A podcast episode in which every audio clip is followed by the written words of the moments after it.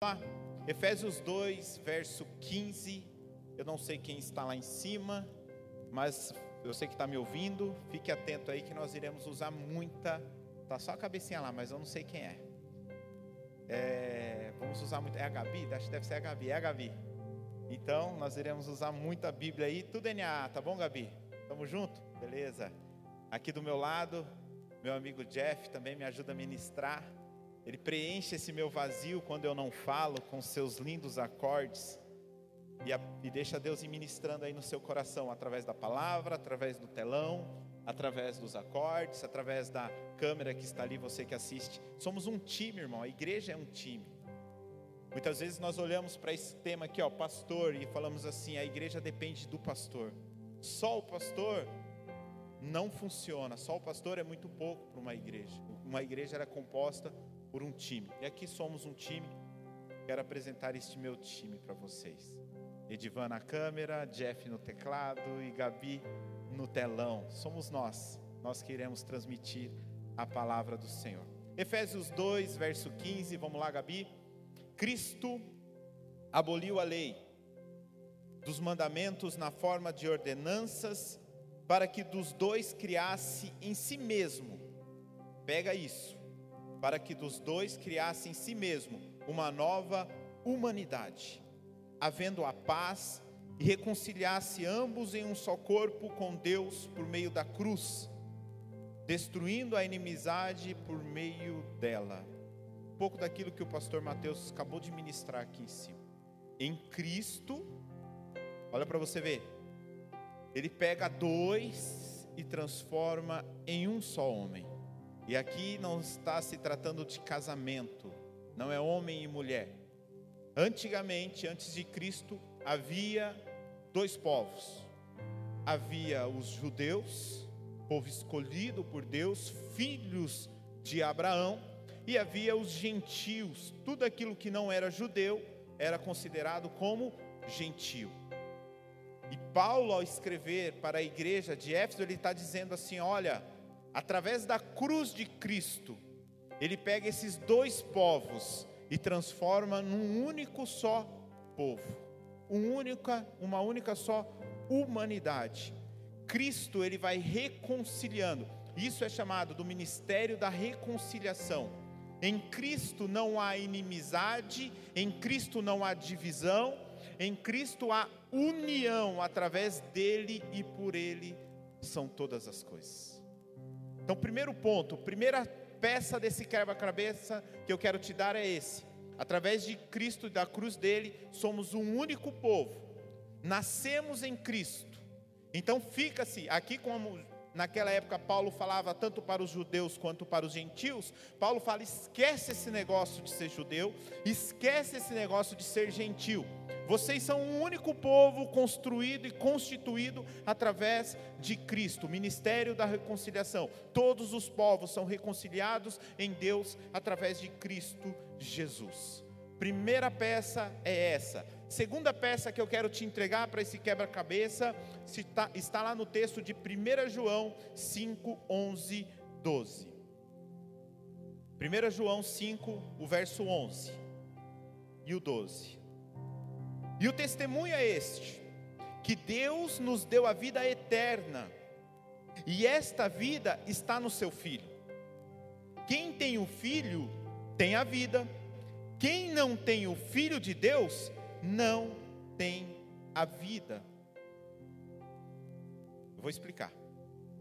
Jesus, ele não é um estilo de vida. Jesus, ele não é uma modinha de vida. Jesus não é uma oportunidade de vida. A Bíblia fala que a em Jesus é uma vida absoluta. Quem tem o filho tem a vida. E ela deixa clara de que quem não tem o filho não possui vida. Mas Diogo, eu conheço um monte de gente que não tem a Cristo Jesus, anda dorme, acorda, come, vai trabalhar, vai estudar, tem vida. Como assim? Como a Bíblia diz que quem tem o filho tem vida e quem não tem o filho não tem vida, eu não consegui entender. Essa vida que você está se referindo, ela é uma vida bio. É o nosso biológico, é a nossa vida normal. O que a Bíblia está falando aqui é da vida Zoe. O que é a vida Zoe? É a vida vinda de Deus. Cantamos aqui, Espírito, Espírito. Pedimos para que o Espírito Santo de Deus nos renove. Pedimos para que o Espírito Santo de Deus nos traga vida. É sobre isso que a palavra de Deus está falando. Quem tem Jesus tem a vida Zoe, a vida de Deus, revestida pelo Espírito Santo. Quem não tem o Filho não tem vida. Então, note: em Cristo nós nascemos, judeu ou gentil. A partir do momento em que nós nascemos de Cristo, nós adotamos a vida de Deus, a vida Zoe, o revestimento do Espírito Santo. Então vai juntando tudo isso daí que eu estou te explicando. E daqui a pouco eu te falo sobre o pastor, fique tranquilo. Mateus 16, 25. Olha o que Jesus diz para os discípulos. Mateus 16, 25. Pois quem quiser salvar a sua vida, a perderá, e quem perder a vida por minha causa, este o achará. Pois quem quiser salvar a sua vida, vai perder. Mas quem perder a sua vida por minha causa, vai achar. Lembre-se, dois tipos de vida: a vida bio e a vida zoe. A vida zoe provém de Deus. A vida bio, nossa alma, nossas faculdades, nossas emoções, nossas vontades nosso intelecto, o que nós somos de forma material.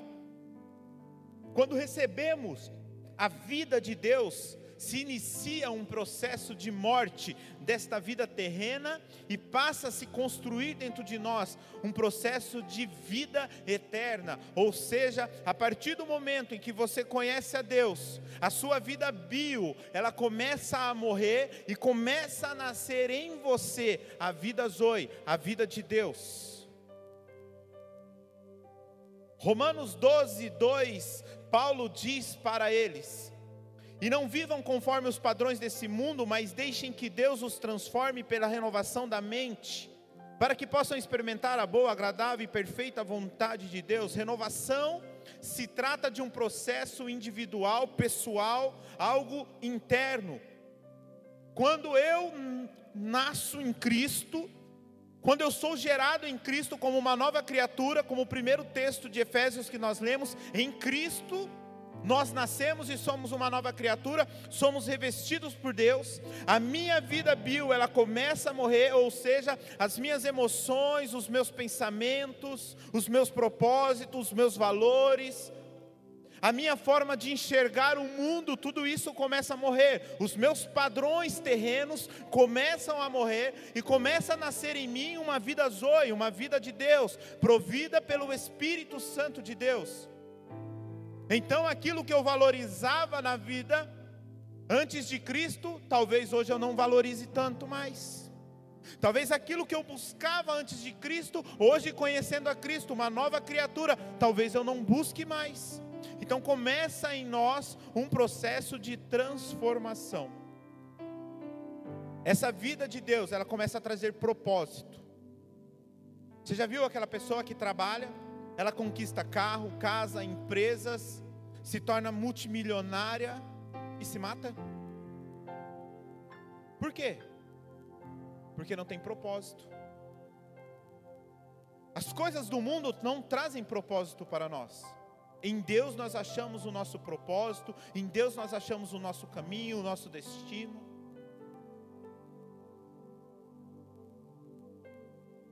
No texto que nós lemos de Efésios 2, do verso 15 ao verso 16, fala-se dessa criação do homem através de Cristo Jesus, independente se você é judeu, se você é gentil. No nosso caso, somos gentios. Então, no capítulo, no versículo, no capítulo 2 se fala da criação. Só que em Efésios 4, no capítulo 4, se fala do aperfeiçoamento deste homem em relação a esta nova criação. E é aqui que nós chegamos nos cinco ministérios. E é aqui que nós começamos a entender o porquê dos cinco ministérios, o porquê que nós devemos falar e tratar disso. Esse texto foi lido todos os dias e hoje não vai ser diferente. Então nós vamos ler o texto de Efésios 4. Então eu trouxe um plano, um plano de fundo para você, dizendo sobre a criação em Cristo Jesus, somos um único homem, e através de Cristo Jesus nós recebemos a vida de Deus, essa vida de Deus começa a nos transformar. Aceitamos a Cristo, começamos a transformação. O Espírito nos reveste, ali começam as mudanças, mudanças de pensamento, de visão, de valores da forma que conduzimos a nossa vida. Só que este homem, ele precisa ser aperfeiçoado, só que este homem, ele precisa ser trabalhado. E por isso que Paulo continua escrevendo aos Efésios e fala sobre esse aperfeiçoamento dos homens, aqui chamado de santos. Então vamos lá, Efésios 4, verso 13. Até que todos cheguemos à unidade de fé e do pleno conhecimento do Filho de Deus ao estado de pessoa madura, à medida da estatura da plenitude de Cristo. Note que aqui ele já está falando com pessoas que já sabem quem é Jesus, pessoas que já aceitaram a Jesus.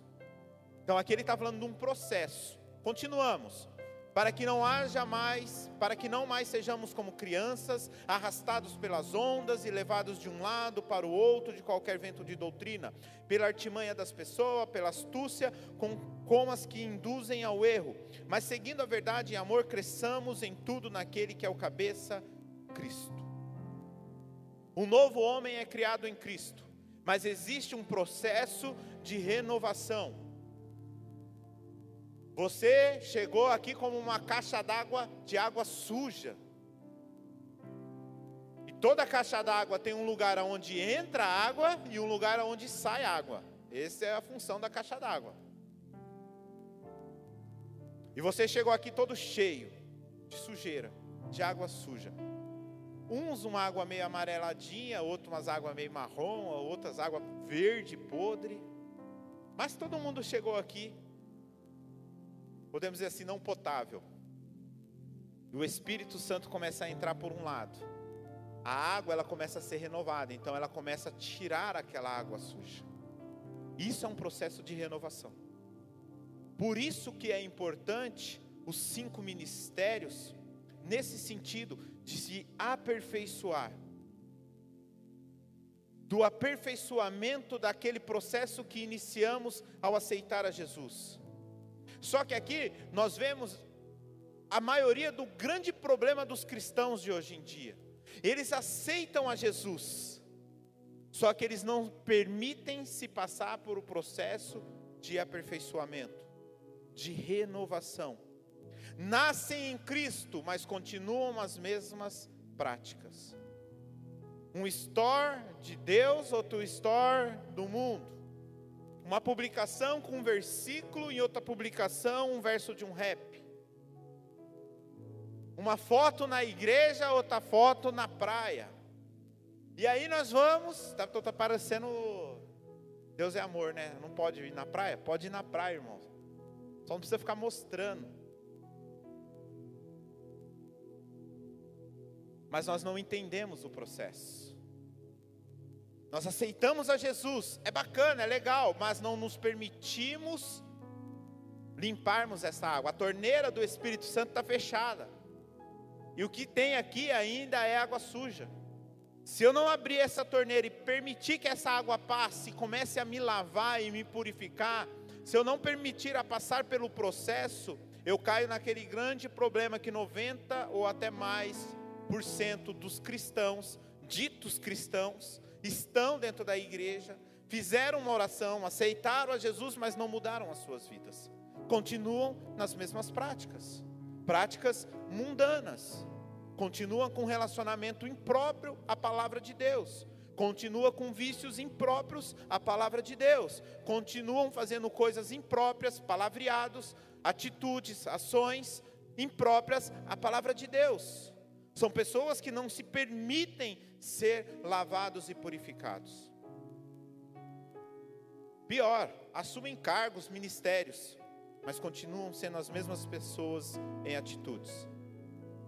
E a culpa disso um pouco é da igreja. Por quê? Porque a igreja deixou de lado o papel de ensinar e falar sobre os cinco ministérios. E aí nós moldamos a igreja em um único ministério, pastoral Toda a igreja ela é voltada para o pastor. Nós temos aqui cinco pilastras que sustentam todo toda a igreja no conhecimento, na espiritualidade, na revelação, na parte de Deus, governo da igreja. Nós temos cinco pilares, só que nós tiramos esses quatro pilares e deixamos um único pilar, que é o pastoreio. Concentramos tudo no pastor. Nele depositamos todas as nossas imaturidades, manias, birras, infantilidades. Note que o texto que nós lemos de Efésio fala dos cinco ministérios, e logo na sequência ele fala que qual é a função dos cinco ministérios? E a função principal dos cinco ministérios é levar a igreja em maturidade, em crescimento e na estatura parecida com a de Cristo. Mas nós vemos uma igreja completamente diferente de Cristo. Pessoas que se dizem cristãos, mas não vivem a vida de um cristão não conhecem a palavra de Deus, não oram, não buscam, não vêm à igreja, não serve o próximo.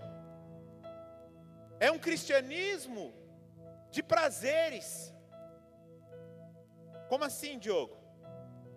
Cara, se você vir aqui no culto, você não, ó, hoje você pode ter brigado, você pode ter xingado no trânsito, você pode ter roubado, você pode ter se prostituído, você pode ter adulterado, você pode ter usado droga, você pode ter feito um monte de coisa. Se você vir aqui, fechar os seus olhos e entrar no momento do louvor, da adoração, você vive as emoções. Você sente arrepios, você sente, você dá vontade de chorar, você sente até um remorsinho do que você fez. Experiências, evangelho de experiência, não de vivência. Só quero ter uma experiência. Eu não quero isso para minha vida. Achamos que aqui é o Hope Harry de Jesus. Senta na cadeira e vai à montanha russa. Uh, oh, legal, acabou, vamos embora. Acabou o Hope Harry. Sigo com a minha vida. Quem já foi no Hope Harry? Quem já foi no parque de diversão? Você vai no lugar para você ter experiências, adrenalina. Por que, que lá não faz parte da sua vida? Muitas vezes fazemos isso. Beto Carreiro de Jesus. É, pega ele, Jesus, com aquele chicote. Isso é o problema da igreja. A igreja parou de tratar os cinco ministérios. Concentramos tudo no pastor. Aí toda infantilidade da igreja vem no pastor. Aí toda imaturidade da igreja para no pastor. Só como pastor, ele não tem a função simplesmente por si só, de levar a igreja à maturidade, vocês continuam como imaturos. A multiforma e a graça de Jesus Cristo foi dividida em cinco ministérios, 20% para cada um. Então, o papel de um profeta, ele não é cumprido por um pastor, um papel de um apóstolo não se cumpre num pastor. Mas vamos seguir, para que nós possamos entender o que é esse negócio de cinco ministérios aí muitos danos causados de hoje. Os cinco ministérios, aí você pergunta, Diogo, mas esse negócio de profeta, apóstolo, isso mestre, eu nunca vi numa igreja, eu estou 20 anos dentro de uma igreja, eu nunca ouvi falar sobre mestre. Está lá na palavra de Deus, irmãos. Isso daí é para hoje. Será que isso daí não foi para aquela época? Será que Paulo, quando escreveu isso, não foi para aquele tempo? Será que esse negócio de apóstolo não é aqueles que caminharam com Jesus? Será que apóstolo não é aqueles que andavam aquelas roupas parecendo franciscano, com aquela sandália no pé, falando de Jesus por aí? Será que não é daquela época? A Bíblia nos dá um prazo de validade para os cinco ministérios. Coloca de novo, Gabi, por favor, verso 13 de Efésios 4. Aqui está a resposta, se é ou não para os dias de hoje até que a resposta está ali. Todos cheguemos à unidade de fé, ao pleno conhecimento do Filho de Deus, ao estado de pessoa madura, à medida e à estatura e à plenitude de Cristo. Sendo assim, já chegamos à unidade de fé e do conhecimento de Cristo Jesus? A resposta é não. Somos maduros o suficiente? Não. Já atingimos a medida perfeita de Cristo? Não. Sendo assim, a palavra diz: até que. Até que todos cheguem nesse nível. Então eu te respondo: as cinco graças ministeriais são para os dias de hoje. Este é o desenho divino de Deus para a igreja. Eu falei no primeiro dia na abertura sobre a nossa responsabilidade nesse projeto. Deus, ele é o arquiteto, ele desenha as medidas da igreja de Deus. Eu sou apenas o um engenheiro, eu apenas fiscalizo a obra para fazer da forma que Deus mandou fazer. Não é o meu papel desenhar. Não sou eu que digo para Deus, não, esse desenho seu está errado, vamos fazer diferente. Eu tenho que cumprir conforme o desenho, eu não posso fazer o que eu quero. Só que a igreja hoje tem feito o que ela quer, ela esqueceu o desenho divino, esqueceu essa realidade. E aí acabou se tornando uma igreja de realidade da terra. Criamos cargos, ofícios, com o nosso jeito, com os nossos pensamentos, mas nós precisamos entender que a igreja era uma realidade do céu. Todos os domingos nós oramos o Pai Nosso e nós dizemos: assim como no céu, faça na terra.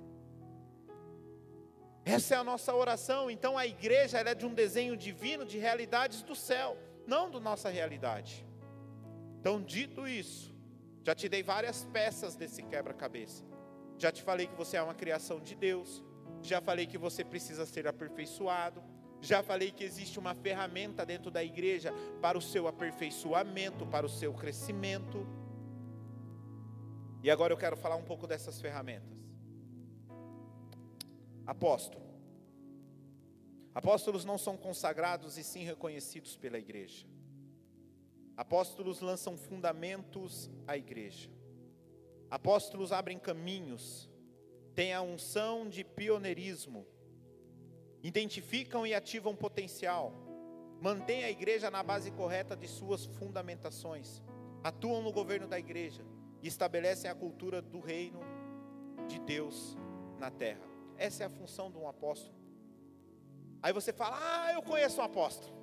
Eu já ouvi falar de apóstolo. Eu conheço aquele, quando eu ligo a televisão, tem um chapéuzão desse tamanho, fica puxando o nariz. Assim que ele faz, né? É, como é que ele fala, Davi? É. Eu conheço esse apóstolo. Picareta. Não vale nada. Então por isso que eu não aceito essa palavra apóstolo. Eu prefiro pastor mesmo. Vai só pastor. Eu gosto só de pastor. Eu não gosto desse negócio de apóstolo.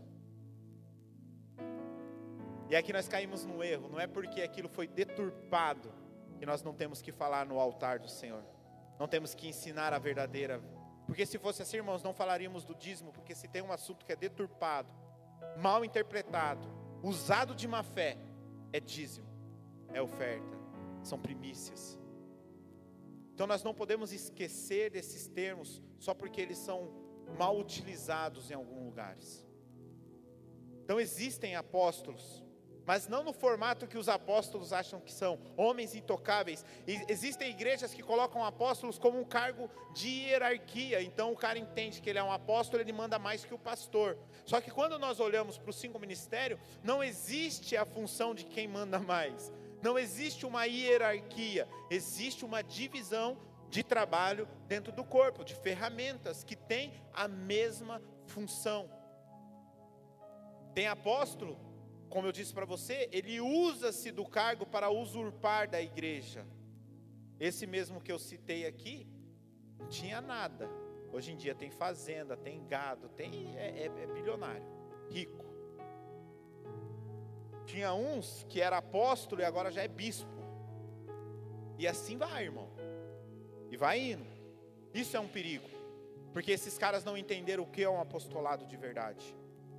Mas eu vou te mostrar o que é um apostolado de verdade. 1 Coríntios 4, verso 9. Paulo falando, o que é um apóstolo? 1 Coríntios 4, 9. Presta atenção. Porque me parece que Deus pôs a nós, os apóstolos, em último lugar. como se fôssemos condenados à morte. Porque nos tornamos espetáculo para o mundo, tanto para os anjos como para os seres humanos. Nós somos loucos por causa de Cristo, e vocês são sábios em Cristo. Nós somos fracos, vocês são fortes.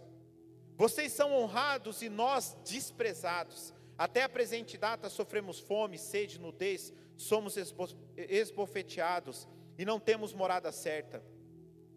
E, nos, e não nos fadigamos trabalhando como as nossas próprias mãos. Quando somos insultados, bendizemos. Quando somos perseguidos, suportamos. Quando somos caluniados, procuramos conciliação. Até agora, temos chegado a ser considerado lixo do mundo, escória de todos. É um pouco diferente esse apóstolo que Paulo fala com os apóstolos que nós conhecemos. Pessoas de cargo de glamour dentro das igrejas.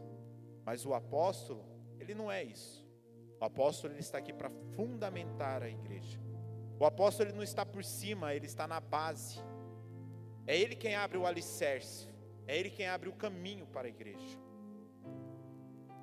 E os profetas, quem são os profetas? Não são consagrados e sim reconhecidos pela igreja. Estão juntamente com os apóstolos no fundamento da igreja. Discernem o coração de Deus e traduzem para a terra. Cara, isso é fantástico. Traduzir o coração de Deus e trazer entendimento para a terra. São portas-vozes de Deus. Olha o que eu vou te dizer. As palavras do profeta têm a mesma autoridade que as palavras de Deus. Forte isso, né? Apontam direção para a igreja, atuam no governo da igreja. Só que por muito tempo nós resumimos o profético apenas em manifestações proféticas, apenas no assim diz o Senhor. O profeta é a tiazinha do manto, o tiozinho do manto, aquele que roda e vem, põe a mão na tua cabeça e te entrega uma profecia. Tem gente que vive atrás de profeta, querendo saber o que vai acontecer na sua vida. Vai numa cartomante, irmão vai numa cigana. Veja que nós deturpamos os dons que Deus dá para a igreja ao nosso benefício próprio. O que, que vai ser? Meu marido vai voltar para casa? Eu vou ganhar a promoção? Aí vamos para a igreja e fazemos, colocamos Deus contra a parede. Se hoje o Senhor não falar comigo através de um profeta, eu não venho mais na igreja. Achamos que podemos coagir a Deus porque nós queremos o nosso benefício próprio. O Tiago falava para mim, Diogo, quanto que as pessoas não pagariam para saber o seu futuro? Milhões e milhões, eu tenho certeza disso. Para saber o que vai acontecer daqui a um ano. E nós achamos que o profeta é isso, irmãos.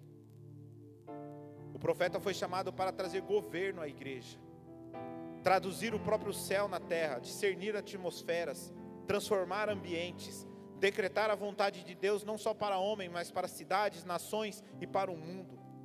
O profeta não tem o ofício somente de edificar e exortar, ele aconselha, ele guia, ele direciona, ele repreende, ele traz juízo, correção e revelação da parte do Senhor. Ele é comissionado com Deus com o seu chamado, ele é reconhecido pela igreja, ou seja, uma pessoa não, não pode auto se proclamar profeta. Eu sou o profeta Diogo. Quem disse? Que igreja que te reconhece? Que povo que te reconhece como um profeta? Devem ser fruto de manifestação profética.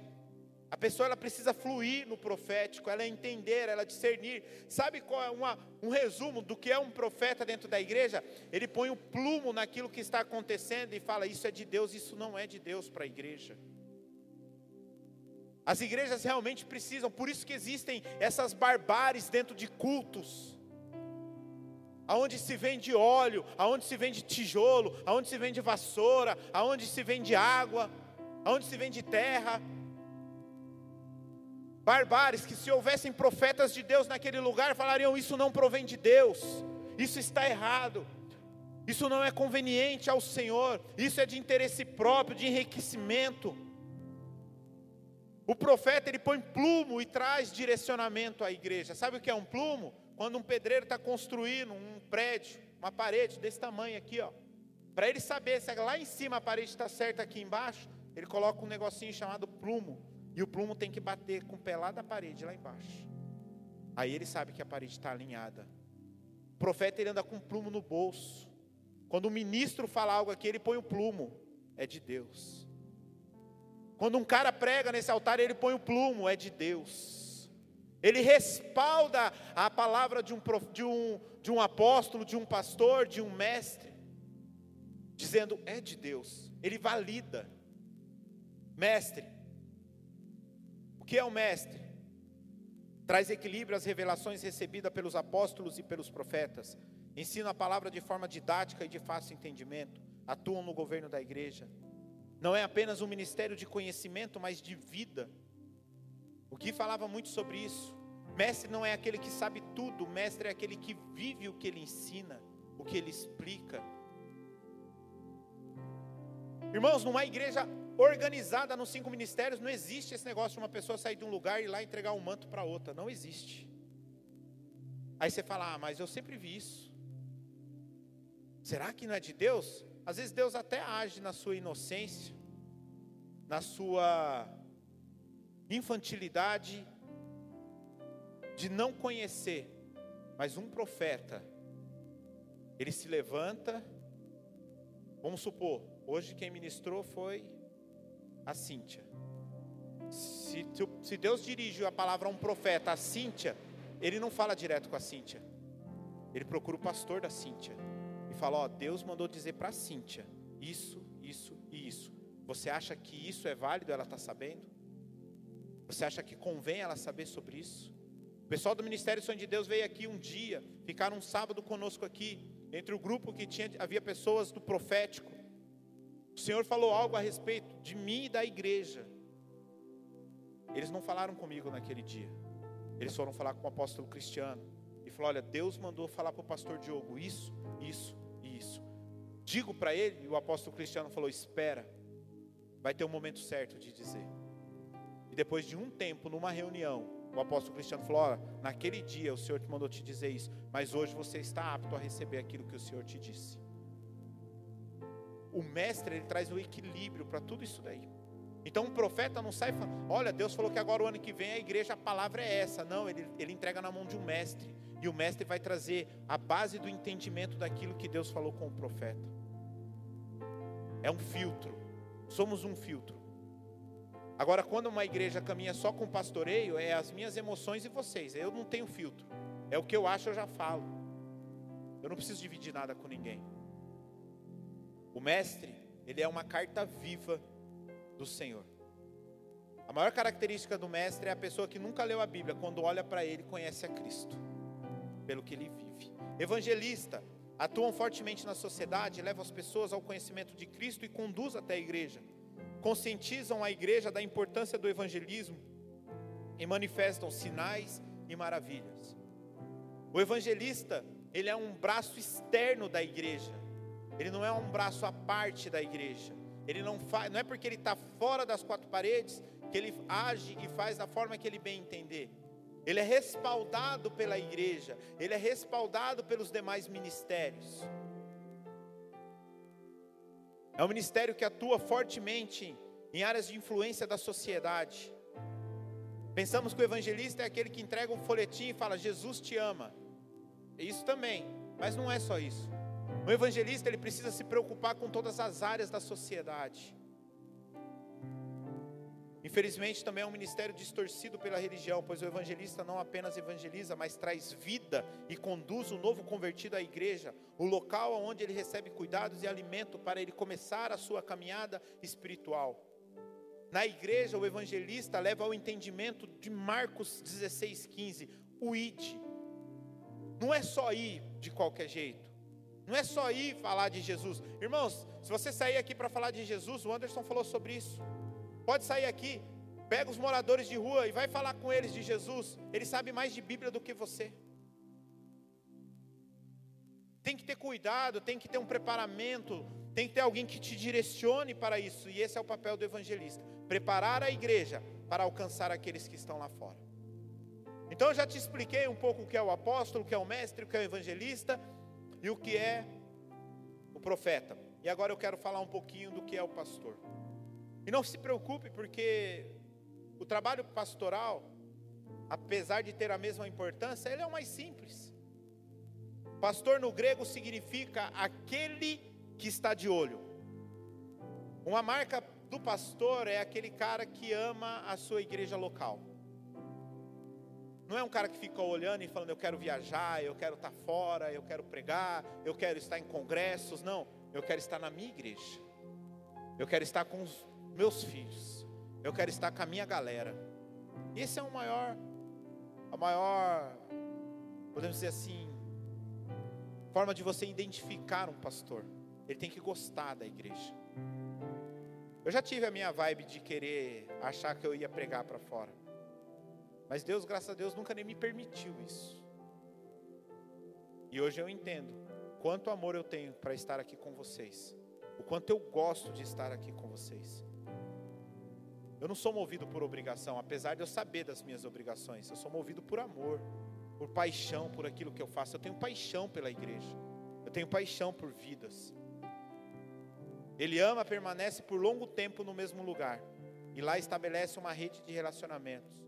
Um pastor, ele quer construir uma família espiritual. Ele quer adotar filhos, criá-los. O pastor tem como característica principal o amor e o compromisso com os filhos. Ele observa cada um atentamente, atendendo às suas necessidades, ama, cuida. Um pastor sofre até que Cristo seja verdadeiramente gerado em cada um. Ei, irmão, vocês não sabem o quanto vocês me fazem sofrer. Quando eu olho para vocês e falo, quanto falta de Jesus ainda nessa situação. Porque nós parece que a nossa vida elas são departamentos e tem departamentos que nós deixamos Jesus entrar e fazer o que quiser. Mas tem departamentos da nossa vida que nós trancamos a porta, não deixamos Cristo entrar. E muitas vezes eu olho e eu falo, quanto falta ainda? Ou às vezes eu olho e falo, só falta isso para ele deixar. Só tem isso para ele abrir mão. Só falta essa porta ser aberta. Eu sofro, irmãos. Por algum motivo, o ministério pastoral tem exercido o seu papel de forma distorcida. Aquilo que eu falei no começo. A igreja deixou de falar dos cinco ministérios, concentrou tudo no pastor. E isso trouxe algo muito distorcido de um papel de um pastor. A função de um pastor não é ocupar o cargo administrativo da igreja. E se tem uma coisa que pastor faz na igreja é a parte administrativa. Está errado.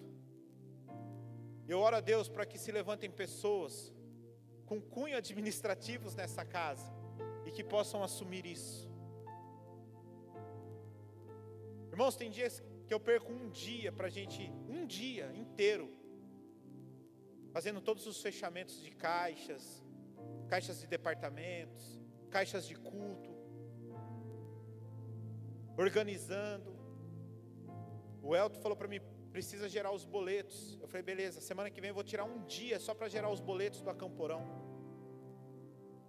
Mas nesse dia talvez eu poderia estar fazendo algo, pensando na igreja, estudando, buscando conhecimento, me aperfeiçoando, buscando direcionamento. Quantas semanas eu não comecei e terminei e eu falei, nossa, hoje já é sexta? Já. Ah, beleza, vamos para o culto. Vamos para o automático. Vai que vai. E aí mais uma semana que foi no automático. Mas talvez se naquela semana eu tivesse a minha cabeça um pouco mais tranquila, eu poderia ter trago um direcionamento melhor e poderíamos avançar em algumas áreas como igreja. Então, um papel muito errado de um pastor é administrar a igreja, está errado. Ele foi chamado para servir a igreja e ter compromisso com ela. Pastor não foi chamado para ser servido pela igreja. Dar honra a quem tem honra é bíblico, amém. Mas eu não tenho que me servir da igreja, eu preciso entender que o meu papel aqui é servi-los. Os pastores desta igreja têm isso claramente. Eles não têm regalias por serem pastores, eles precisam servir o corpo. Servir a igreja trazendo um maior propósito e conectar as pessoas a Deus. Um verdadeiro pastor, ele conecta você a Deus e não você a minha pessoa.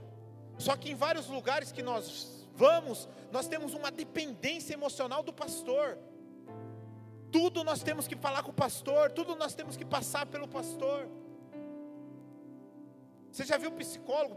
O cara, se ele quiser, ele te dá a chave para você sair do seu problema na primeira sessão. Mas o que ele faz? Ele gera uma dependência. E você é dependente dele. Toda semana você precisa ir no psicólogo. Eu não estou falando contra quem vai. Se você precisa, tem que ir. Eu estou querendo passar por um psicólogo cristão aí, irmão. Dá uma desabafada. Acho que é bom. Se alguém tiver um bom para indicar, cristão, bom, me indica, por favor, em nome de Jesus. Não tem problema com o psicólogo, mas ele não te dá, ele gera uma dependência. E eu vejo pastores aconselhando, o cara parece que não rompe. O cara sempre, ah, é, né, nossa, caiu, né, poxa, vamos orar. Aí beleza, você ora, dá aquela levantada, cai de novo. Aí você vai falar com o pastor. Ô oh, rapaz, caiu de novo, hein? Meu Deus, hein? Rapaz, tem que melhorar, hein? Vamos orar. Aí você fica naquela dependência. Então toda vez que você cai, você faz o quê? Corre para o pastor. Aí falamos mal dos nossos irmãos católicos que vão se confessar com o padre. Fazemos a mesma coisa, irmãos. Ah, Diogo, mas a palavra diz confessar uns aos outros, mas ela também diz para você deixar o pecado. Confessou? Deixa ele. O problema é que a gente só quer, só para na parte do confessar, né? Confessar, confessar. E aí criamos uma dependência pastoral. E o pastor gosta disso, irmãos. Ele gosta de se sentir importante. Ele gosta de receber aquele WhatsApp falando assim: Nossa, pastor, o senhor orou por mim, resolveu o meu problema. Dá um negócio meio, meio santo. É só meio santo, porque não é santo, porque é orgulho, irmãos. É soberba, é você achar que você é o cara. Você não é nada. Não somos nada. Tudo é através de Cristo. Não há o que possamos. No primeiro dia eu ensinei isso. O projeto é de Deus e quem faz é Deus. Eu só supervisiono, nem eu faço nada no projeto. Quem faz é Deus. E às vezes nós nos achamos. Eu acho legal que Billy Graham fala que na equipe ministerial dele havia um cara só para falar para ele assim: olha, quando ele descia do altar, eu era o primeiro, falar assim: ó, você não vale nada, você é um pecador, você é um miserável, arrebentava com ele para ele não se sentir, porque nas pregações de Billy Graham, mil, duas mil, cinco mil pessoas aceitavam a Jesus. Irmão, cinco mil pessoas aceitar Jesus, eu acho que eu vi um semideus, sobe para a cabeça. O cara fica louco. Isso é, tem pastores que amam isso. Ele não ama as ovelhas, ele ama a dependência das ovelhas. Ele se sente importante. Conheço pastores que não deram certo em nada na vida nem profissionalmente, nem no seu casamento, porque quem manda é a mulher, e não tem problema a mulher mandar. Tá aqui, meu irmão. É que ela não vem nem um dia da semana, hoje ela veio, né? Oh, meu Deus. E não dá certo em nada. Aí o cara gosta de ir para a igreja porque lá ele manda. E lá todo mundo tem uma dependência dele. Aqui é um dos maiores desafios de um pastor: tirar a dependência. Irmãos, eu falo, meu maior desafio como pastor nessa igreja é tirar a sua dependência de mim. E por vezes eu sou mal interpretado por isso. Por vezes você acha que eu não ligo para você. Por vezes você acha que eu não me importo com seus problemas. Tem criança aqui que eu pego no colo. Só que quando ela começa a andar, meu irmão, pronto, vai, anda, meu filho. Tem crente de 20 anos que quer ser pegado no colo, irmãos. Você não pega ninguém de 20 anos no colo. Você pega criança de meses. Quando faz um ano, já não é mais. Eu vejo gente aqui com 5, 6 anos de crente falando: Não, eu sou novo na igreja. Quê? Novo? Anda, meu filho. Caminha. E por vezes eu sou mal interpretado por isso. Ai, o pastor não me visita. O meu filho está dando problema e o pastor não me visita. Seu filho está dando problema porque você mimou ele. Resolve o seu BO. Eu já falei um monte de vezes aqui, ó. Aconselhamentos para pais, para mães, o que você deve fazer. Só que você quer um atendimento VIP, exclusivo. O pastor gosta da dependência, só que as pessoas gostam de ser dependentes também. Eu não culpo esses pastores que pregam prosperidade. Sabe por quê? Porque ele atrai um monte de gente que quer ser próspero, quer ser rico. O coração do pastor é o mesmo das pessoas que estão sentadas lá. Desculpa, pessoas que entram em igrejas que só fala de dinheiro, ela está atrás de dinheiro. E aí cria-se essa esse ciclo vicioso. Então, para mim, como pastor, o mais difícil é tirar a sua dependência de mim.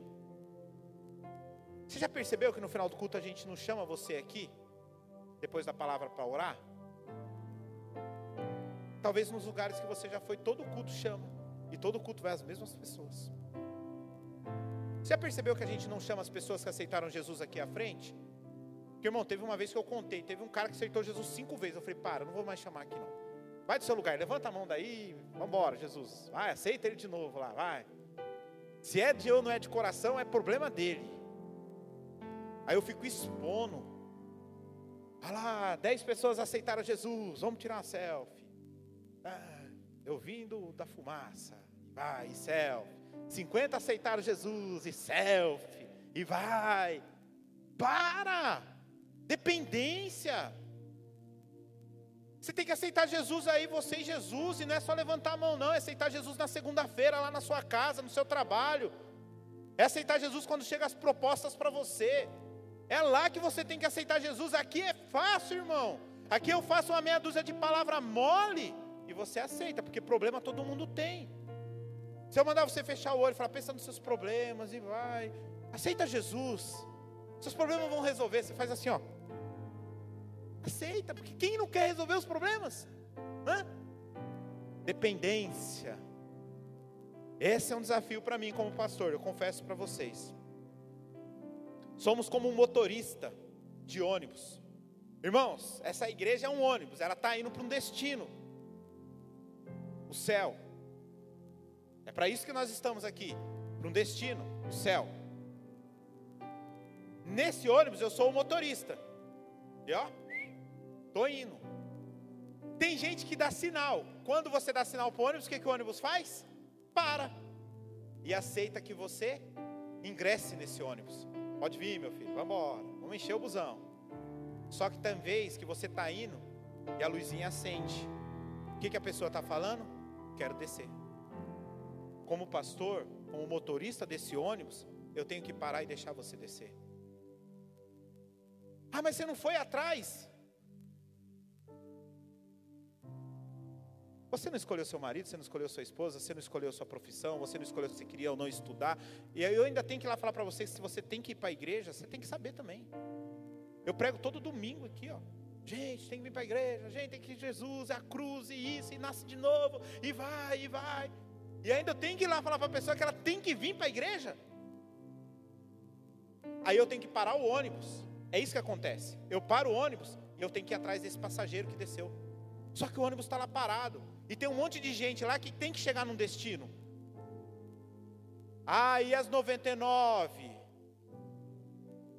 E a uma perdida? Hã? E agora, pastorzão? Aquela parábola não se trata da ovelha, se trata do pastor. Eu já preguei sobre isso aqui. Jesus ele está falando de si mesmo, de pastor. Não está falando da ovelha, não, porque perdido sempre vai ter, irmão. Aí eu tenho que parar o ônibus, eu tenho que ir atrás daquele, e tem um monte de gente querendo chegar num destino. Está entendendo? E aí eu limito todo mundo aqui, ó, por causa de meia dúzia de criança mimada que tem que ficar indo atrás. Não vou, irmão, desculpa, não vou. Se entrar eu recebo, mas se quiser ir, eu abençoo. E vai com Jesus. E eu espero que continue bem. Escolhas, irmãos, eu não levo ninguém para o céu. Eu não entro ninguém de mão dada comigo no céu, nem minha família vai entrar de mão dada comigo no céu, nem minhas filhas vão entrar de mão dada comigo no céu. Elas vão assumir as consequências das escolhas que elas fizerem. E você acha que eu vou levar você para o céu? Eu vou te apontar o caminho. E eu vou parar na estação. Aí se você tem ingresso para entrar ou não, aí é um problema seu. Mas eu que eu vou parar na estação, eu vou parar. Ah, perdi meu ingresso. Já era, meu irmão. Tá igual as 10 lá, 5 foi atrás do óleo, acabou, perdeu. É um relacionamento de amor, mas não nas emoções da alma, centrado em Cristo, irmão. Quando o centro do nosso relacionamento, membro, ovelha, filho, da forma que você quiser, eu gosto de filho. Forma que você quiser. Quando esse relacionamento ele é centrado nas emoções da alma, nas minhas emoções e nas suas emoções, vai dar problema. Sabe por quê? Porque eu vou te decepcionar. Mas quando esse relacionamento é centrado em Cristo, eu não preciso preservar a minha imagem quando eu for te aconselhar. Eu não preciso que você goste de mim. Eu não tenho receio de te confrontar. Sabe por quê? Porque eu tô nem aí se você vai gostar do que eu vou falar. Eu não tô nem aí se você vai gostar de mim, se você vai me mandar parabéns no dia do meu aniversário, se você vai curtir minha foto no Instagram. Eu não tô nem aí. Sabe por quê? Porque eu preciso apontar Cristo.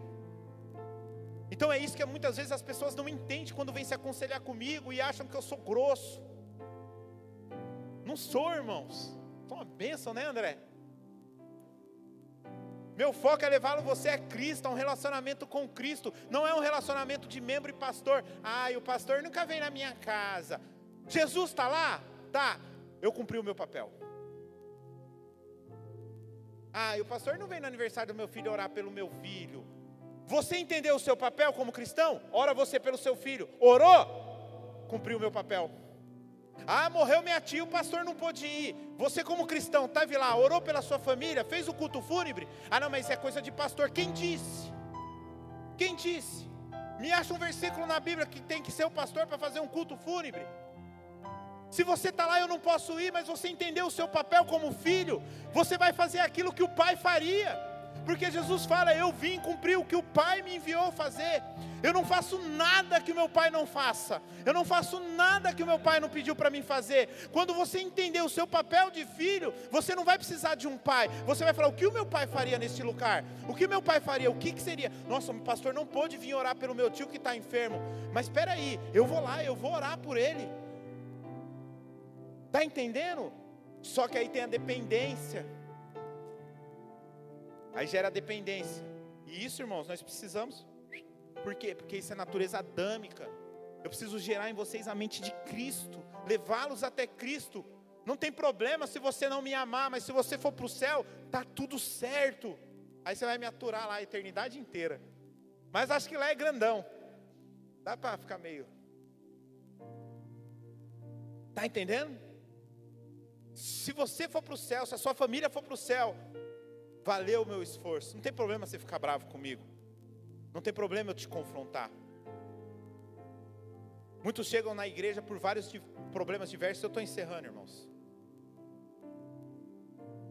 Ah, eu venho aqui buscar emprego, cura, inúmeras coisas as pessoas vêm para a igreja. A maioria vem realmente pela dor, pela necessidade. E muitas vezes você vem falando aqui para mim, ó oh, pastor, estou aqui na igreja porque meu casamento está destruído.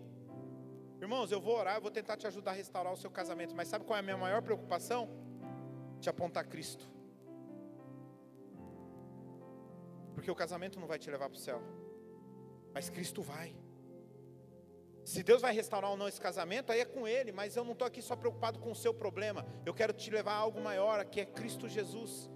Pessoas chegam na igreja com problemas financeiros. Eu não quero simplesmente sanar as suas contas, as suas dívidas, te dar um caminho, uma meta ou um método financeiro do sucesso do céu, que agora você vai guardar dinheiro. Não, irmãos, eu quero te apontar Jesus. Eu quero te levar a Cristo. Eu quero te levar a algo mais profundo. Eu não quero apenas a solução dos seus problemas, mas eu quero aquele que é a solução dos seus problemas, que é Cristo Jesus. Muita gente chega até mim com muito medo de falar aquilo que está vivendo, os seus erros, os seus pecados. Ei, como um pastor, eu não posso te olhar pelos seus erros, como um pastor, eu não posso olhar com você pelas suas falhas. Se Cristo não tem problema com os seus erros, se Cristo perdoou na cruz do Calvário todos os seus erros, o pior que ele seja, Mano, irmão, tem uma coisa que eu abomino, que eu abomino: pedofilia. Eu abomino. Mas se alguém sentar e falar, Diogo, eu fiz pedofilia, eu não posso te julgar por isso. Eu tenho que continuar te olhando nos olhos, te abraçando e te amando. Esse é o meu papel. Só que tem gente que acha que eu, quando vim falar, eu vou olhar você como um pedófilo, como um ladrão. Não vou olhar vocês. Eu vou olhar você conforme Deus te gerou. Sabe por quê? Porque eu não estou aqui para apontar o seu erro. Eu estou aqui para apontar e te mostrar quem você é. Esse é o meu papel como pastor.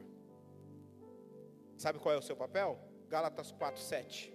Coloca para mim, Gálatas 4, 7. Assim, vocês não é mais escravo, porém filho. E sendo filho, também é herdeiro por Deus.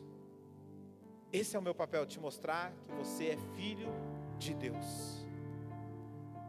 É o pastor que move, o, o amor que move o pastor a Cristo. O amor a Cristo simplesmente não, o amor às pessoas. João 21, 16. Jesus pergunta pela segunda vez: Simão, filho de João, você me ama? Ele responde: Sim, senhor, sabe que eu o amo. Jesus diz: Pastorei as minhas ovelhas. Um resumo do ministério pastoral: participa ativamente na consolidação das pessoas, discipulam, acompanham de perto o crescimento de cada pessoa, aconselham, tratam feridas, traumas complexos, trazem de volta a identidade, ajustam a visão para que os filhos sejam lançados. Um grande resumo dos cinco ministérios: profeta e apóstolo estão ligados naquilo que está sendo falado no céu. Eles estão trazendo o céu para a terra. Pastor e evangelista estão ligados naquilo que acontece na terra, pessoas. E o mestre? O mestre está no meio de tudo isso, organizando de forma didática aquilo que vem do céu, através dos profetas e dos apóstolos, organizando e transferindo para pastores e evangelistas, transferir para toda a igreja. Deu para entender um pouquinho do que é os cinco ministérios? Nessa igreja tem os cinco ministérios? Não, ainda não. Mas caminhamos sobre uma unção apostólica. Somos uma casa apostólica. Graças a Deus a igreja, nos últimos tempos, ela tem migrado do pastoral para o apostólico. Isso é muito bom, irmãos. Isso é fantástico. Por quê? Porque tira esse reinado de homens de dentro da igreja. Nós entendemos que somos parte de um corpo que precisamos entregar aquilo que nós recebemos do Senhor. Eu faço um convite para você, se você quer que o Senhor continue te falando através dessa linha, daquilo que foi falado hoje, venha domingo para o culto. Eu quero continuar tratando um pouco sobre essa linha. Nós falamos um pouquinho desse papel dos cinco ministérios que traz amadurecimento, crescimento para a igreja. Irmão, você, ver, você quer ver essa igreja um dia voar? Não é o dia que ela tiver os dois galpões cheios de pessoas. É o dia que ela tiver os cinco ministérios fluindo aqui dentro: apostólico, profético, evangelista, mestre, pastores, cada um entendendo o seu papel. Essa igreja voa. Ah, em quantidade de pessoas? Não, não se trata disso, em relevância para a cidade de Jacareí. Podemos fazer a estratégia de um culto super avivado, de uma banda famosa, legal. Não é isso.